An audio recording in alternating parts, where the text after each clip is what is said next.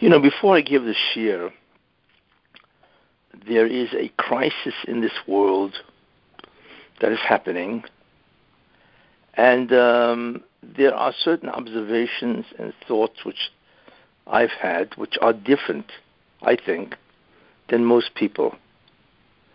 Um, so maybe I'll just talk a little about that in terms of what I think is happening and so on. um, you know, for those who are familiar, of course, uh, Putin from Russia attacked Ukraine, and he's now really bombing Ukraine. I understand 1.7 million people have fled Ukraine. That's a lot of people. And we we cannot even, you know, we live, thank God, in relative safety. We cannot even begin to understand the upheaval, the turmoil of what that means Imagine somebody's got to take his whole family, move to a place that he has no idea where to go, right? You have to leave a job, community, everything, and go to unknown, for, you don't know for how long. I mean, it's just, it's a terrible plight, no question about that. You know, uh, but there, there, there are certain ideas which I think are important one of them will contradict what almost the entire world is saying. You know, you know, there's a there's a certain saying, I think it's in English, where it says that surrender is the better part of valor. That means sometimes the better part of valor, valor, valor means bravery. Sometimes the best form of exhibiting bravery is to surrender. You see, what does that mean? You know, a person has to exercise wisdom in everything. And I believe that this war, really, um, where Zelenko refused, uh, Zelensky, I should say, refused to give in to Russia, was a terrible mistake on his part terrible mistake. I believe was the wrong decision, and I believe that that decision was uh, a, a terrible decision to make for Ukraine. What does that mean? You know, just to give you an example, you know, uh, if you're in a room with an 800 pound gorilla, you don't start up with the gorilla. The better part of valor, bravery, is not to fight the gorilla. gorilla. That girl is 800 pounds. What you do is you surrender in the sense that you get out of the room. That's what wisdom says. You know, you have to pick and choose what you decide to defend, even if you're right. You see. Now, initially speaking, I mean, Russia is Russia, and they are in many ways a superpower.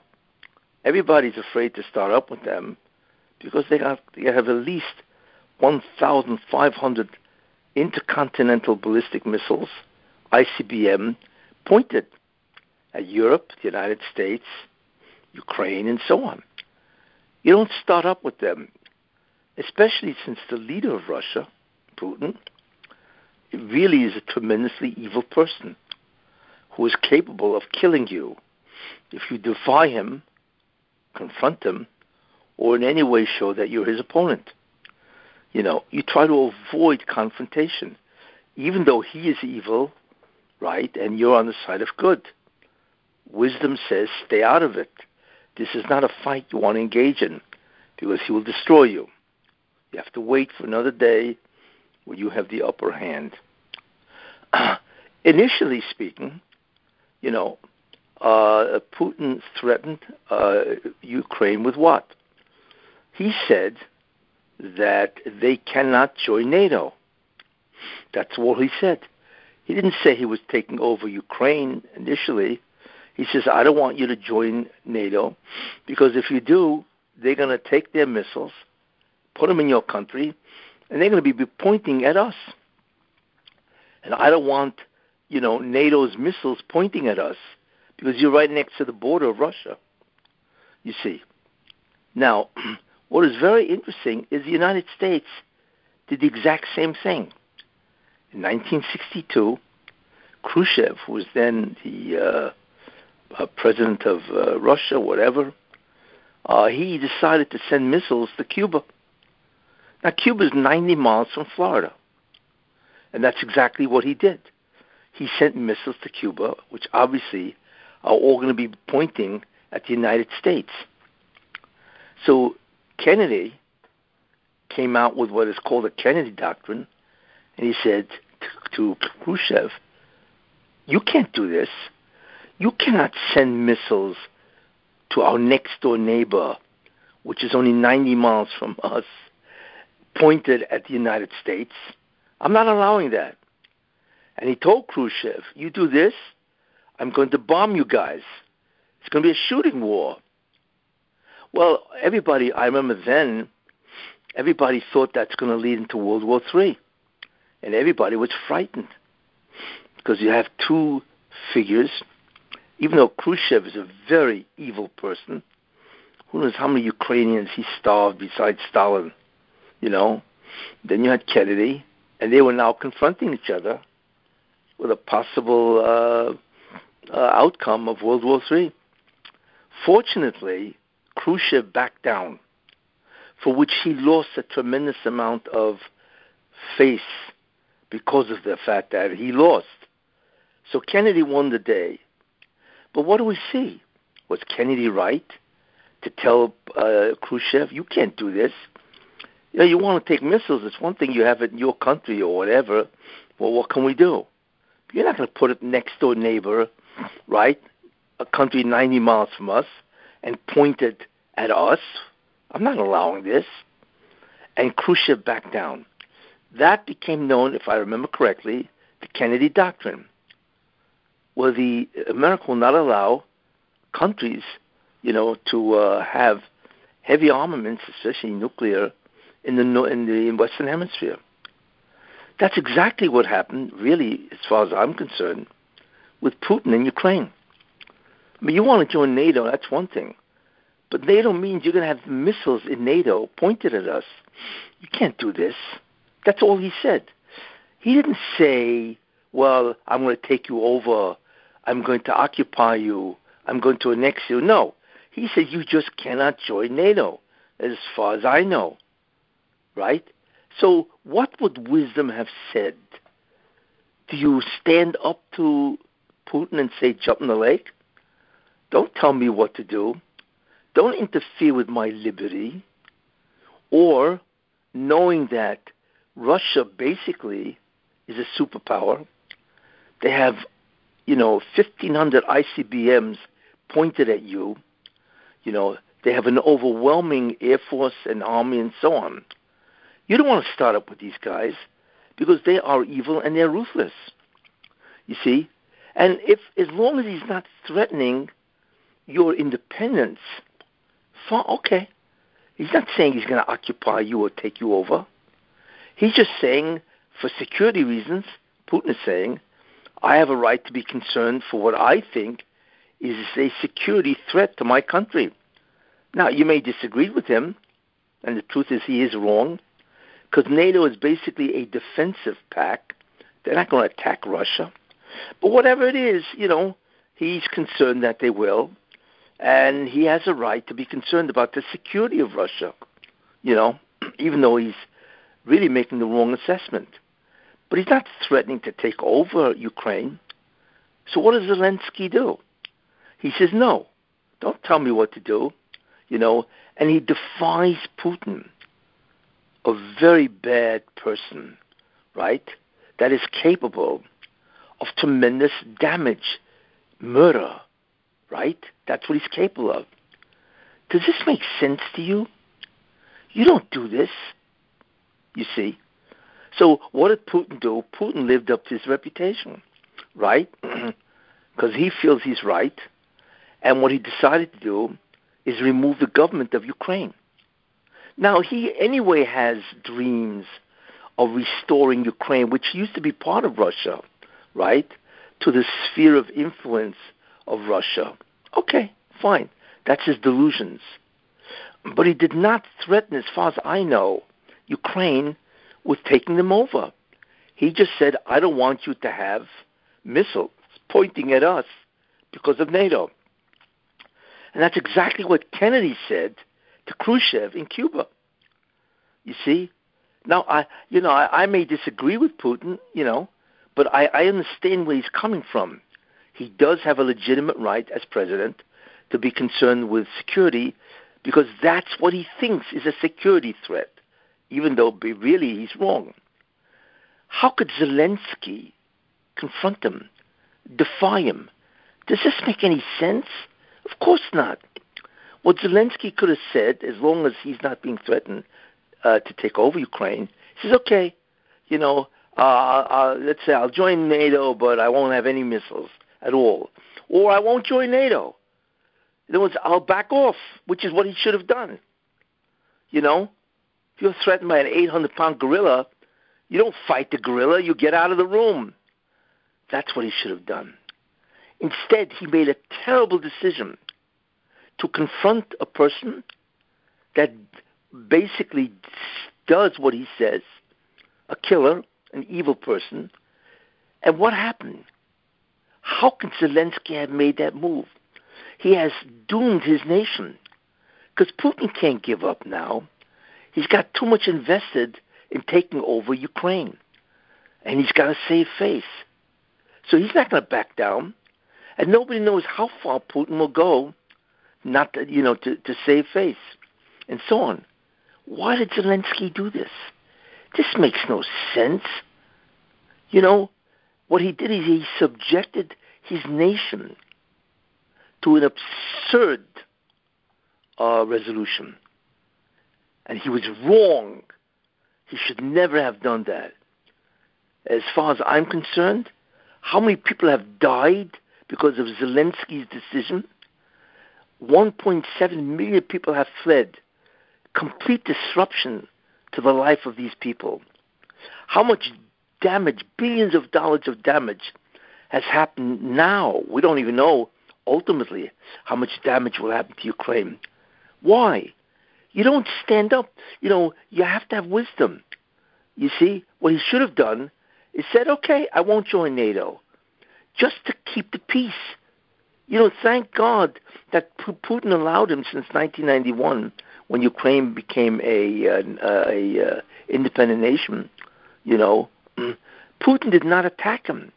That itself is tremendous. You know, it reminds me of this uh, uh, allegory. You know, there was once a lion. Of course, it's a fable.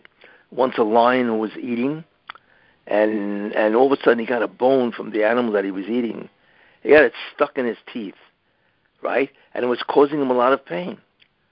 So he sees this um, uh, crane, let's say, and he walks over to the crane, and he says to the crane, if you take the bone out of, because you have a long beak, you can pull that bone out of my gums or whatever, right? I will give you a reward. So the crane said, What do you mean? You want me to stick my head in your mouth? That's the most dangerous place in the world. So the the the lion said, No, don't worry, I won't obviously harm you because you're helping me. So the crane said, Okay. So he puts his head with his long beak into the mouth of the lion right? I mean, talking about a lion, right? And he's successful. He pulls the bone out of the uh, the lion's mouth, and the lion says, "Thank you." Fine. So then the crane says to the lion, "But wait a minute. You said you'd give me a reward. Where's the reward?" So here's what the lion answers. The lion says, "Your reward is that you can say that you stuck your head in the mouth of a lion and you were able to remove it without getting chopped off. That's the reward.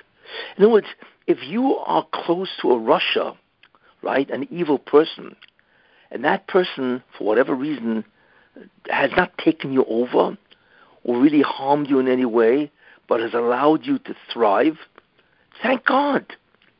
But the last thing you do is confront this of course, it is absolutely, I hate to say it, idiotic. what that Zelensky did. He destroyed, he is responsible, as far as I'm concerned, for the destruction of Ukraine. Because what he should have done is said, okay, I understand you have a need for security. Okay, so I won't do that.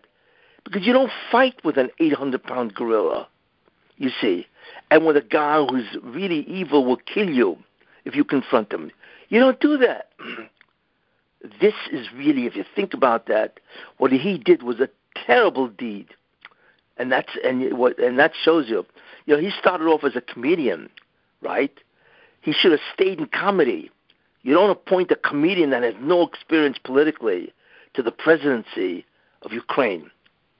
In any case, this is the way I certainly see it, you know.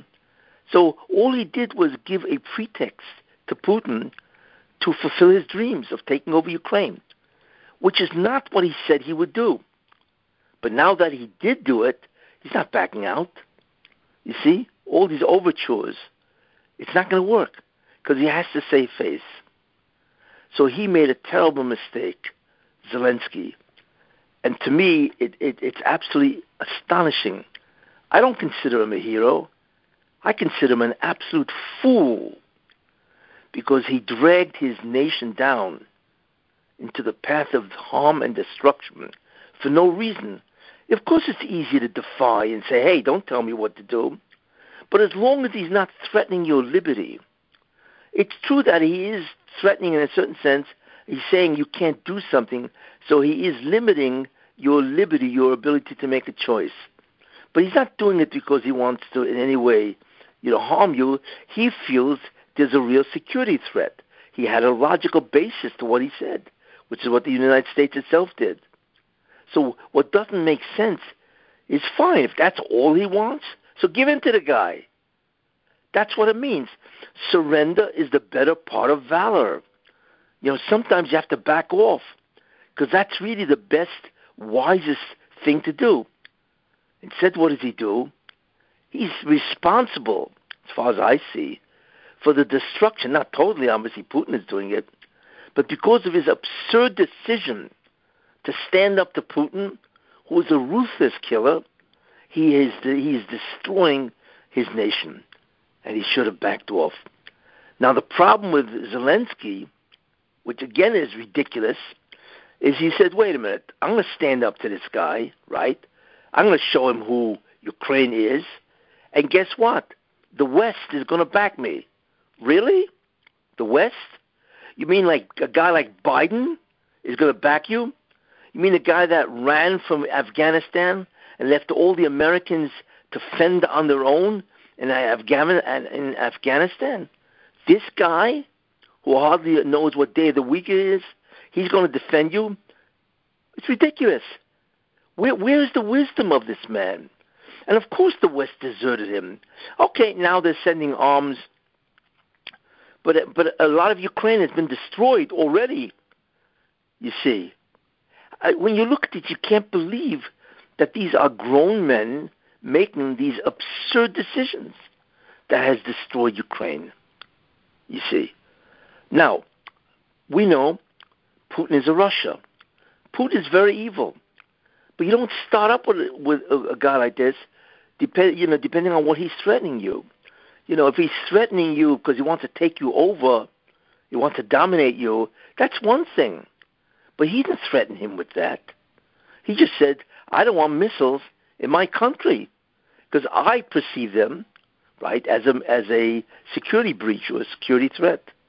Okay, he's wrong, like I said, but he has a right to be concerned with security of his country, even if he has delusions that he'd love to take over Ukraine, which of course he had. But that's not what he threatened Ukraine. And the West, terrible what they did. They goaded him on. They goaded Zelensky on to defy Putin which is a terrible thing that they did to Ukraine. And Zelensky should never have acceded to what they were saying. The whole thing is an unbelievable tragedy. And now, guess what? The whole world is shaking. Why? Because nobody knows what Putin's going to do. You know, he has to save face. It's amazing that Putin the reputation of the Russian army, right, is off the cliff. It's ridiculous. I mean, Ukraine basically is a third world country. They're very corrupt. And Putin can't even win. Look how long it's taking the great, you know, Russian army with the nuclear weapons to take over Ukraine. It's absurd. So as it is, Putin is losing face.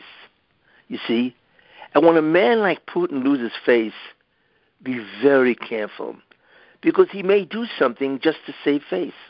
You know, and already he's activated nuclear weapons, right? He's activated a unit that that is, manages the nuclear stockpile of Russia. You know how dangerous that is? Because it can easily lead to World War III. And the whole world is worried about World War III. You see, this is the repercussions. When you don't think through a decision and you make an absurd ego decision, well, don't tell me what to do. Now, what's interesting also is, I believe, why is God doing this? Why is He putting the world to the incredible anxiety?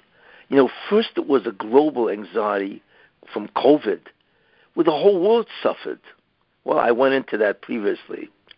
But why is He doing it again, also globally? And I believe because it's a punishment to the entire world, because of Iran. The United States is working out a deal with Iran now, the original agreement with Iran, which happened in 2015, said that in 10 years, which is 2025, you can do as much um, uh, purification of, uh, of, of nuclear material as you want. That's in three years. So, as far as I understand, that agreement still holds. You see? That means in three years, Iran will be able to make, with their centrifuges, to purify uranium to become weapons grade. That's insane. That's an incredible existential threat to the Jewish people, to the state of Israel. Because we know what Iran wants to do. And it's not that they want to do it only because they're evil, which of course they are. It's because they feel they are theologically commanded to destroy Israel. That's why they're willing to commit suicide you see, and that's what they uh, really are uh, thinking about, because they believe that the I think it's the twelfth Mahdi, he will only come when the world is destroyed. So on the contrary, they want to speed up the redemption, their redemption that is, by destroying Israel and destroying the world. So how can Biden and the other uh, parts of the administration sit down with a country that is responsible for unbelievable amount of terrorism, not just with Israel, but with Saudi Arabia, you know, the UAE, the United Arab Emirates, and so many other countries, the Houthis and so on, you know. How do they do this? So I, God says, and this is my take, God says, you want to threaten my people existentially? Guess what? I'm going to distract you from Iran, and I will have somebody else threaten you with extinction, a possible World War III, you see, from Russia. So God arranges a scenario, right, where Russia is threatening the world. I mean, they keep mentioning that the nuclear option is on the table. That's incredibly worrisome if that becomes a shooting war with Russia, and that is a punishment to the world. You want to threaten my people existentially? And it's not just the Israel, the whole Middle East, because Iran is Shiites, and the Shiites believe that they are the correct segment of Islam, and they want to dominate the Sunnis. And most of the Arab lands are Sunnis. So they are going to cause an enormous amount of unrest where? In the Middle East. They're going to take over the Middle East with all its oil and, and, and so on. Could you imagine? Not only that, eventually, if they if they feel it's appropriate and right time, they're going to threaten Europe. You see, because they're going to develop missiles that can take a nuclear weapon to Europe. Iran is a monster. By the U.S. doing what they do, which is unconscionable and unpardonable, they are unleashing a monster called Iran. How could they do that? I mean, where is the seichel? Where's the common sense of these people? Are they crazy? But they're doing it. So God says, You want to do this to my people? I will now bring an existential threat, right, to you, to Biden, the West, Europe, that is actually behind this and allowing Iran to get away with it. So therefore now comes Russia and threatens the world. And that he and, and, and you know, you don't have that type of threat. It's the first time that Russia, as far as I know, is actually threatening and activating a unit that could launch a nuclear weapon. And you never know. If if Putin has to save face, if his army does terrible again and again, and he's not conquering Ukraine, and you never know, maybe Ukraine will win. We we don't even know, which is a miracle in itself, right? Then he's going to have to save face. What's he going to do? You never know. A guy like him could launch a nuclear missile, right, in one of the cities of Ukraine and blow the whole place to smithereens. Yes. Of course he would be condemned, right? But he doesn't care. He's already condemned by the entire world. So what does he really have to lose? You see? Putin is not a loser. Putin always wants to be a winner. That is a very dangerous set of characteristics for a person that has that type of personality.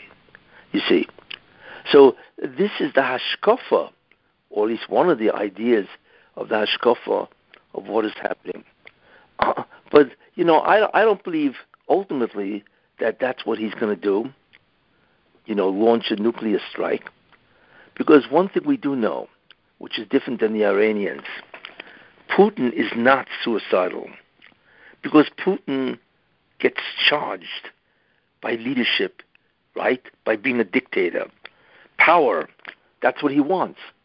And he knows that the United States, you know, can flatten him. He knows that. I mean, the United States really is the most powerful nation on earth. And if they aim uh, a, a nuclear missile toward Moscow, he's going to take out Moscow. And that's the end of Putin, right? Because not only because uh, what will happen, obviously, is the people of Russia will rise up against Putin and kill him. You see, so he's not going to do that. We hope, because he's not suicidal, because he revels in power. The Iranians are different, because theologically, they feel the only way the Mahdi can come, and the Mahdi is their Messiah. You see, is if the world goes through destruction.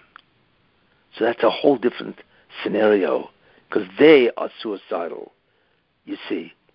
But in any case, um, uh, so I don't think that Putin is going to launch a nuclear weapon. He's threatening, and nobody wants to test him.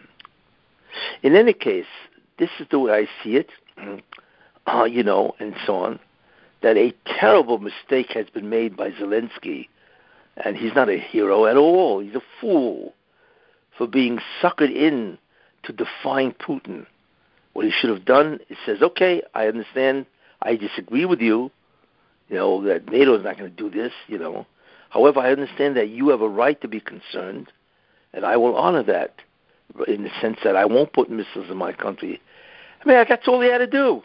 He have to do anything else. You see, but he didn't listen. He was goaded on by the West he was goaded on by people in many ways that are absolute idiots because they put uh, Ukraine in the path of destruction. And when we take a look at what's happening, the world cannot believe what's happening to Ukraine. I mean, every day people are dying, right?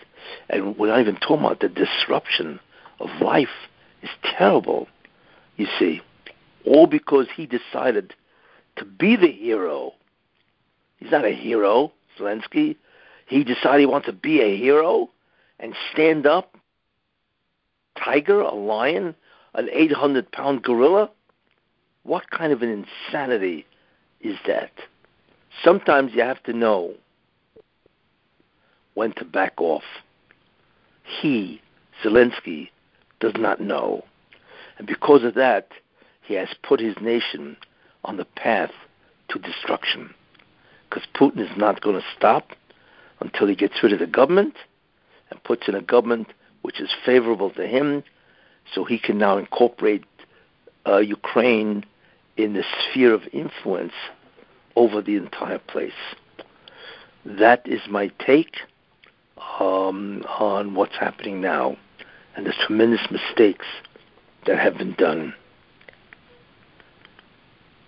Any questions?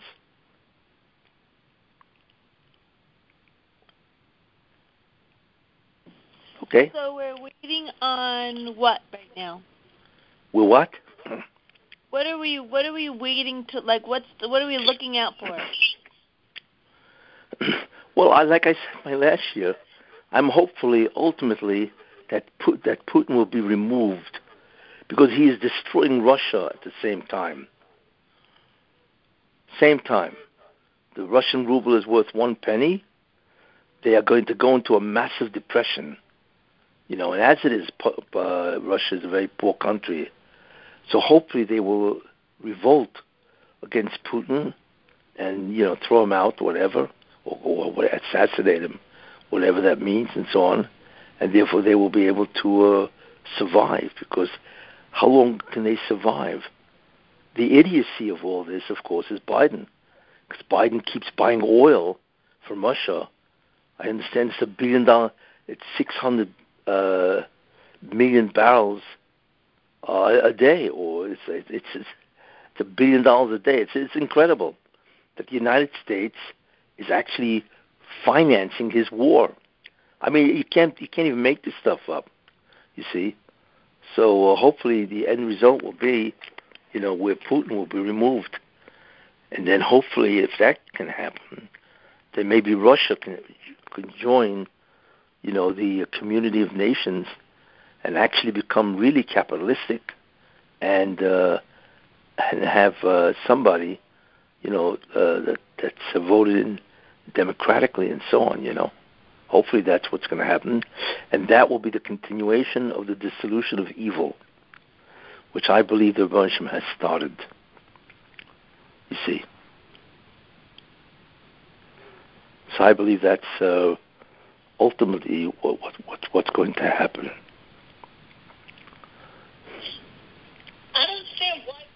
doesn't pump oil in the Wait, what? I can't hear you. What? Rachel, you have to talk much louder. How come Biden doesn't pump the oil in the United States? Why do we have to be dependent on people? Why is he such a moron? Biden is a slave. He's a puppet of very evil people. There are people that want to change America. They want to make America into a communist state, you see. And Biden is beholden to those people, you see, because he knows that, which is interesting, he knows that he does not have the smarts to govern this nation. He knows that. So he's beholden to these people, the progressive left, the Democratic Party, in order to be able to run this nation. And this is a problem. So because of that, you know, he is wedded to an idea called climate change. So he is willing, I mean, the United States is one of the greatest oil producers in the world. If they had wanted, between, between Alaska and the Keystone Pipeline and so on, we could actually not only have enough oil for the United States, we could have enough oil to supply, I think, one third of European oil. That's how much oil the United States has, you know, through fracking and so on. But because the progressive left doesn't want to use fossil fuels, they want electric cars. You see, they want everybody, you see, to use things which are friendly to the climate. It's one thing if you want to be use fuels which are friendly to the climate, but that's only if they exist. But you can't stop the world's production of oil. Most of the economies of the planet are dependent on fuel, on oil and gas and so on. I mean, it's just astounding to look at this man. This man is such a moron. It's it's really it's hard to believe that this guy actually believes what he says. You see, but what he is doing, in effect, is destroying the United States, even though he is sponsoring, you know, he's financing the war with Russia. And, and it's just people are absolutely astounded, you know. If he didn't do that, if he became uh, reverted back to being oil independent, then Russia would collapse because nobody would need their oil. The United States can supply the oil of Europe and so on, which would make the United States, you know, uh, a recipient of tremendous amount of money. That's besides the oil. You know how wealthy the U.S. would become if they're selling oil to the Europeans because nobody's buying, nobody's buying it from Russia. You know, all of this is way above the head of of Biden. It's incredible, which is absolutely incredible when you think about this. You know, look, but it's all part of the Xera. Biden is the scourge of America. The job of Biden is to punish America, again, because it all boils down to the tremendous uh, moral decay of America. You know, that's really what's behind all.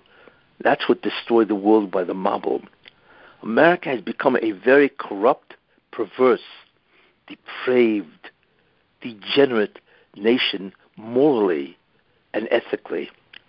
This is what's happened with America, and God will not permit it. You see, uh, it's interesting that Putin and Russia are very much against LGBTQ. It's interesting, and I believe that's what gives them, even though they're evil, the the ability and the merit, in that sense, to be the persecutors of the world. In that sense, they're more righteous than the West. The West has become tremendously depraved. It's just incredible. Whereas Russia and Putin, they are, as far as I know, they are against this LGBTQ. In fact, I think Putin once accused the West of a tremendous moral degradation. It's it's interesting that even when an evil person does his evil, right? God doesn't always allow an evil person to do their evil, but sometimes an evil person is not evil in everything. Uh, it sometimes happens where even an evil person who does evil has to have a certain merit, you, see, to accomplish their evil. You see, in other words, uh, which is an interesting concept, that even they need a merit to be able to succeed in their evil. And I believe that part of the reasons why God has allowed Putin to intimidate the entire world, even though the guy is incredibly evil, I mean, he's a killer in that sense, is because he has a merit of being morally righteous in terms of gender. I'm not talking about anything else, but at least in that way, he's straight. It's an interesting thought because God doesn't always look at God uh, uh, looks at the fact that uh, what is your merit that I should allow you to succeed, even if you want to be the perpetrator of evil. So many times a Russia also needs a zechus, you see, a merit, to be successful, to be the one designated to do the evil, which is really very interesting.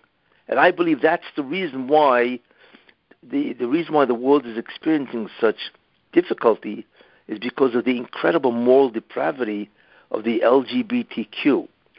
And Putin is the opposite of that in that respect. Even though he's evil, but in this respect, he's better than the United States. You see? So I believe that is the merit why Putin can actually threaten the West. It's an interesting way of looking at it. But what I'm saying is a true idea that a person can't just do evil just because he wants, you see, especially if God needs an evil person to do something, right? And uh, this person is chosen because of some merit that he has. It's an interesting concept. But I believe that this is part of what is going on. And America doesn't realize, and the truth is they'll never wake up. They don't realize how close they are, in a certain sense, to destruction. And God will not destroy America because America is part of the redemption itself, as I mentioned with Trump, you see. But that doesn't mean he won't punish America, you see. And that's what happened, I mentioned quite a while ago, the Civil War. America, even though they didn't kidnap the blacks from Africa, but they did accept them as slaves, and they and they sold them. So wait a minute. Even though you didn't kidnap the blacks, and that's what it is, a goy cannot kidnap another goy. You can't kidnap blacks, right? So even though they did that, they they didn't kid, do the kidnapping from Africa, but they did accept them and they sold them as slaves they furthered the slavery or the kidnapping. Because as long as a person is not free, he is considered kidnapped. So therefore, God, I, I, which I mentioned, you know, brought upon them a civil war as an atonement for what they did. Because once a person, uh, the, the penalty for kidnapping is death, you see, and therefore America had to atone for the terrible sin of kidnapping and enslaving the black population. You see? So God does punish America, which we obviously see. You see? But uh, and that's really what's happening now. America is guilty of terrible moral depravity, gender distortion, gender corruption, and so on. So it's it's interesting to watch a person that is evil like Putin that actually is threatening America and causing all kinds of anxieties and disruptions because he has to have happen to have the opposite the uh, he has the, uh, the the moral a certain sense a moral righteousness of not of no gender distortion you see? So in that sense he's better than America. But of course he's incredibly evil. But that's what allows him to do the evil you see? Look, God's got it all figured out. He knows exactly, you know, the evil and the virtues of a person and what that person is entitled to and what that person has to be punished for. You see, even an evil person, if he does a righteous deed, must be rewarded. God does not deny any kind of consequence that is rightfully due to a person. Even an evil person, you see, if he did righteousness, because no person is 100% evil. You know, everybody has something that they did that's virtuous. So God has to reward that, you see, even though overall that person in the end will be destroyed. So this is what we see, which is really happening in terms of Russia and Putin, in any case. So it's going to play itself out, I believe and I'm hoping that this is the beginning of the fall of Putin. You see, and Ukraine, it's going to take a long time until they get their act together, pay for all the incredible amount of damage, and life becomes restored. in Ukraine, I mean, it's a terrible thing, you know. They also mentioned other things last week and this year. The concept of what Ukraine has been historically to the Jews, which has been terrible Somebody told me a statistic that overall, not individually, but overall, 64% of Ukrainians are anti-Semitic. Now, I, I don't know, you know, where he got that from, but that's what he said is the statistic. And if that's the case, that's absolutely terrible.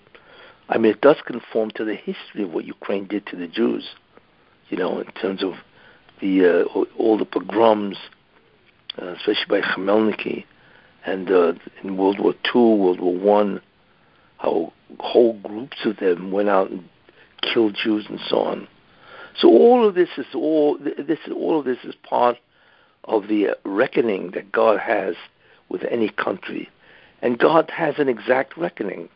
You know, each person gets what they deserve, and if they don't deserve it, they don't get it. You see. So this is what seems to be uh, my observations in terms of what's happening. Any other questions? So, as Jews, where does this place us? Or we're just sitting back and watching? Well, as Jews, we have to be tremendously sensitive and responsible for Jews in Ukraine. You see, so it's a tremendous mitzvah to help Jews in Ukraine because for them it's absolutely terrible. What is interesting is that Putin is not an anti Semite, obviously. On the contrary, he likes Jews. So Ukrainians, Uh, Jewish Ukrainians, are not threatened in terms of anti Semitism. That's not the problem. Ukraine is threatened as a nation, as a country, but not the Jewish population in Ukraine. So it could be that's why the Jews, even though their life has tremendous disruptions, you know, is not concerned where they have to flee. I mean, if Putin was an anti-Semite, which he's not, then I imagine all the Jews would run because he's aiming his destruction at Jews. But it's not. That's not what he's doing. Ukraine is the victim, not the Jews. Although the Jews, who are the part of the population of Ukraine, clearly are suffering. You know, and uh, eh, look, it's a mitzvah to to really try to help them.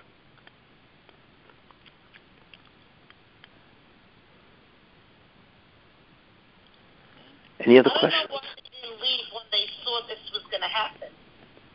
You don't know what? I don't know why they didn't leave when they he said he's going to invade. Well, nobody believed him. You know, because you have to remember, in, 90, in, in 1994, they had Ukraine give back all the nuclear weapons.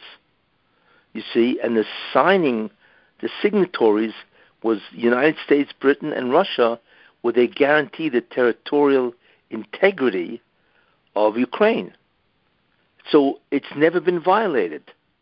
I mean, in a certain sense, like Crimea in 2014, you know that that was violated. You know, where where he decided to take it because he said it's really part of Russia.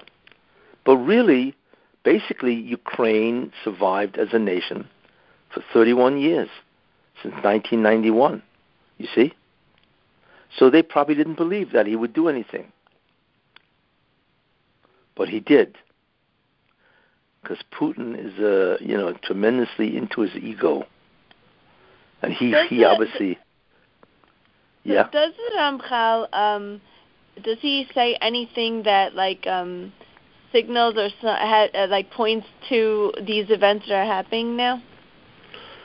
No, only in a general way. That in the end of time things will be very bad. But then the Gemara does that also. That's exactly what the Gemara does. It talks about the tremendous amount of, you know, of harm, destruction, darkness in the end of time. You see. So that's true, you know. But um, he, doesn't. He certainly doesn't go into the predictions on, on a specific level, anyway. You know. He doesn't go into the darkness. He just says it's going to be dark. Yes. Yeah.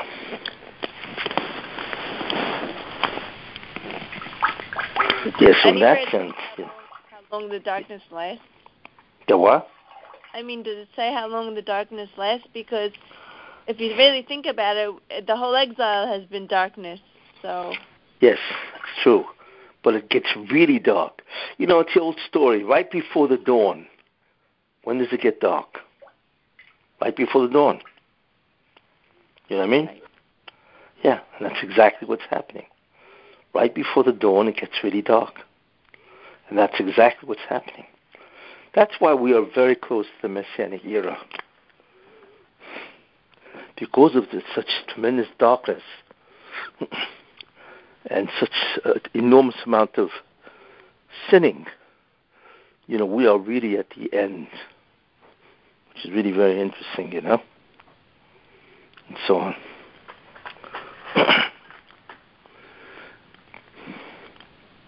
In any case, you know, it's just interesting to watch uh, current events from the perspective of the divine agenda. Uh, uh, you, know. you know, it has a lot of similarities in the beginning of COVID. Like, okay, first that it's global, and then yes. also that the confusion and like where did this come from and from, you know, like all we don't understand what's what's going on. That's like the signature of Hashem.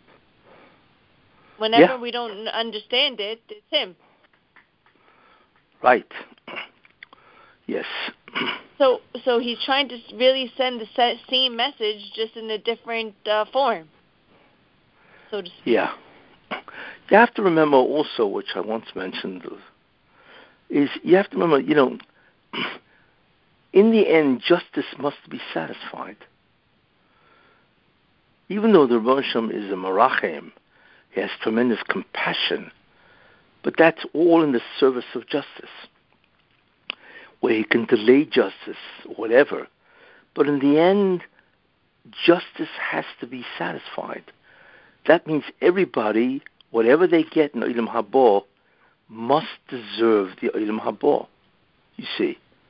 So what you're watching now is a lot of evening out the score.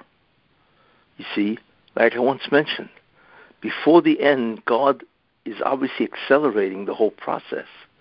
So therefore, he is creating situations that involve a great deal of pain, suffering, in order to even out the score so he can move further with the redemption.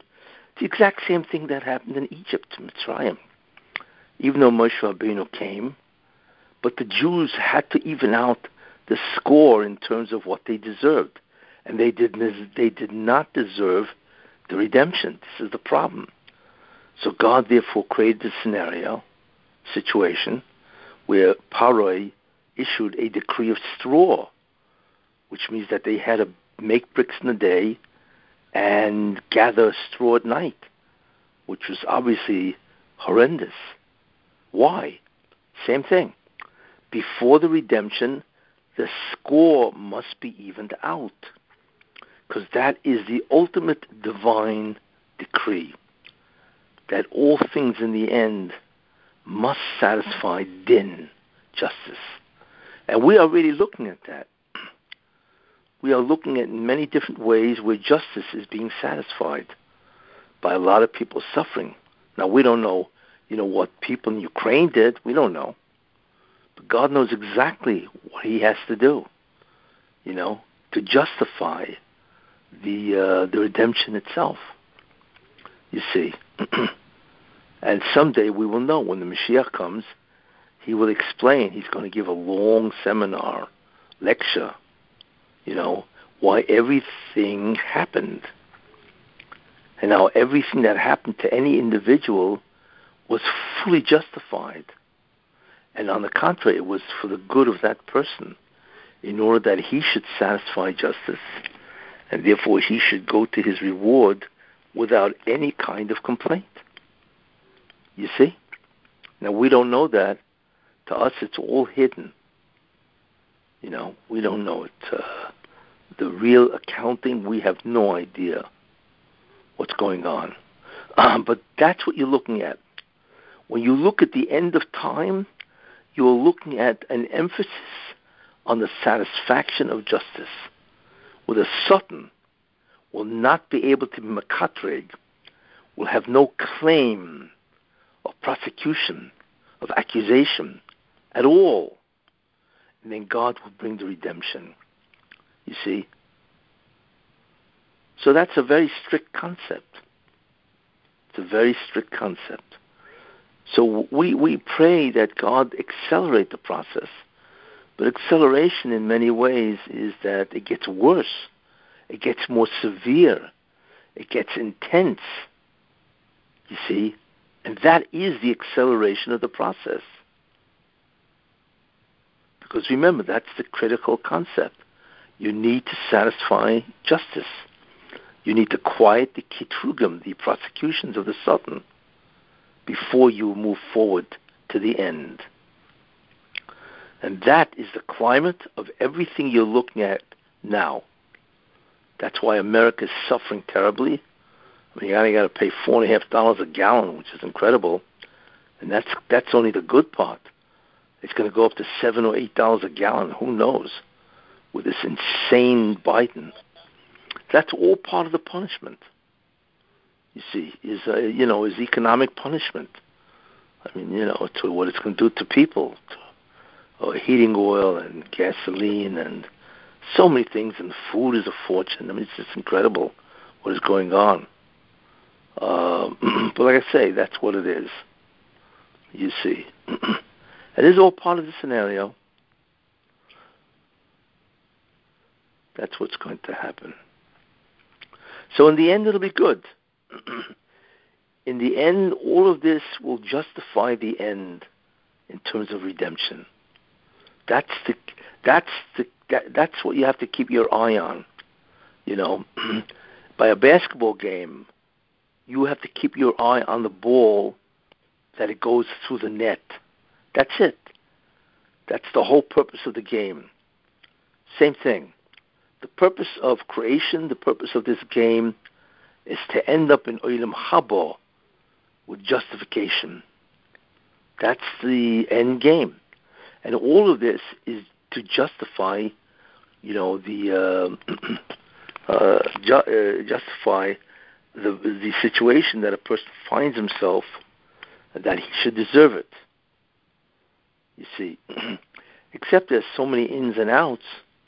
You know, there are, there are certainly so many so many nuances that we have no idea what's going on. Who remembers? Who knows what we did in sinning in this uh, incarnation and the previous incarnations? I mean, you know, we take a, a, a computer, a supercomputer the size of the universe to calculate everybody's position in the scales of justice, you see. But God does it with relative ease. And that's what it is. Oh, what we what try to do is figure out, you know, the game plan. Well, let's see, where is this going to wind up? You know, so I what I've done is I've tried to, you know, conjecture on the game plan based on Chazal, based on logic and so on about what's really going on and so on, you know. So we got to hope that it's uh, it's accurate. Any other questions? I have kind of a weird question. How weird? Do you think that right now, because it's so scary in the world, it's like it's really scary, and all the all the things that we're suffering from with the prices of food and gas and everything, plus like the war. Yeah. And some people say like he's going to take over even more of Europe and advance. So right now, does does Hashem want us to feel scared, or or does He want us to feel like the simcha? Like, are we supposed to when we die? No, He wants us. He uh, He wants us to feel scared. Pachad the fear of death is a tremendous kapara, tremendous atonement. That is the atonement, the fear of death. I personally don't believe he's going to take over Europe because that would be an attack against NATO. And he realized, like I said, he is not suicidal because he loves power and he wants to be the power broker. He doesn't want to be the guy who's dead because the United States would attack him you know, and they, they, they, it would be World War Three. He does not want to have World War Three because then he's got no kingdom to reign over except his grave. That he doesn't want to do. Uh, but he will take over Ukraine, you know, or and maybe Moldova, and so on. you know. Um, yeah, that's what he Thank will do. You. So I wouldn't worry about it. Like I said, he does not want World War III because it me- means his destruction. and the destruction of Russia. That's what it means. And a tremendous, a severe uh, you see, that's what it means. You know? But I wouldn't worry about it. It's not going to end that way. You know? Okay. Well, Any it's, other questions? it's helpful. It's it's very helpful, Rabbi. Thank you. Because then, when you're davening, when you're praying, you can sometimes like feel super happy, but then you can be very serious. Yeah, of course. Yeah. So thank you. Right. Yeah. No, it'll turn out okay. It's just that it looks pretty bad in the interim. You know. But it's meant to save the Jewish people. It's meant to save even the world. But unfortunately, it has to come to a lot of pain, a lot of suffering. That's what it's for. Okay, I hope I've introduced, you know, certainly new ideas. I realize I've gone against the uh, current of the entire of a lot of people by saying you know, what Zelensky did was terrible, foolish, and he contributed to the destruction of Ukraine. You know, that's what happens when you try to act like a hero, and you, meanwhile you're a schlemazel. In any case, um, this is, um, you know, what's happening, and uh, look, it'll have a good ending in the end. You know, uh, but right now we are in a tremendous period of darkness. It's really what it is. Not much you can do about that.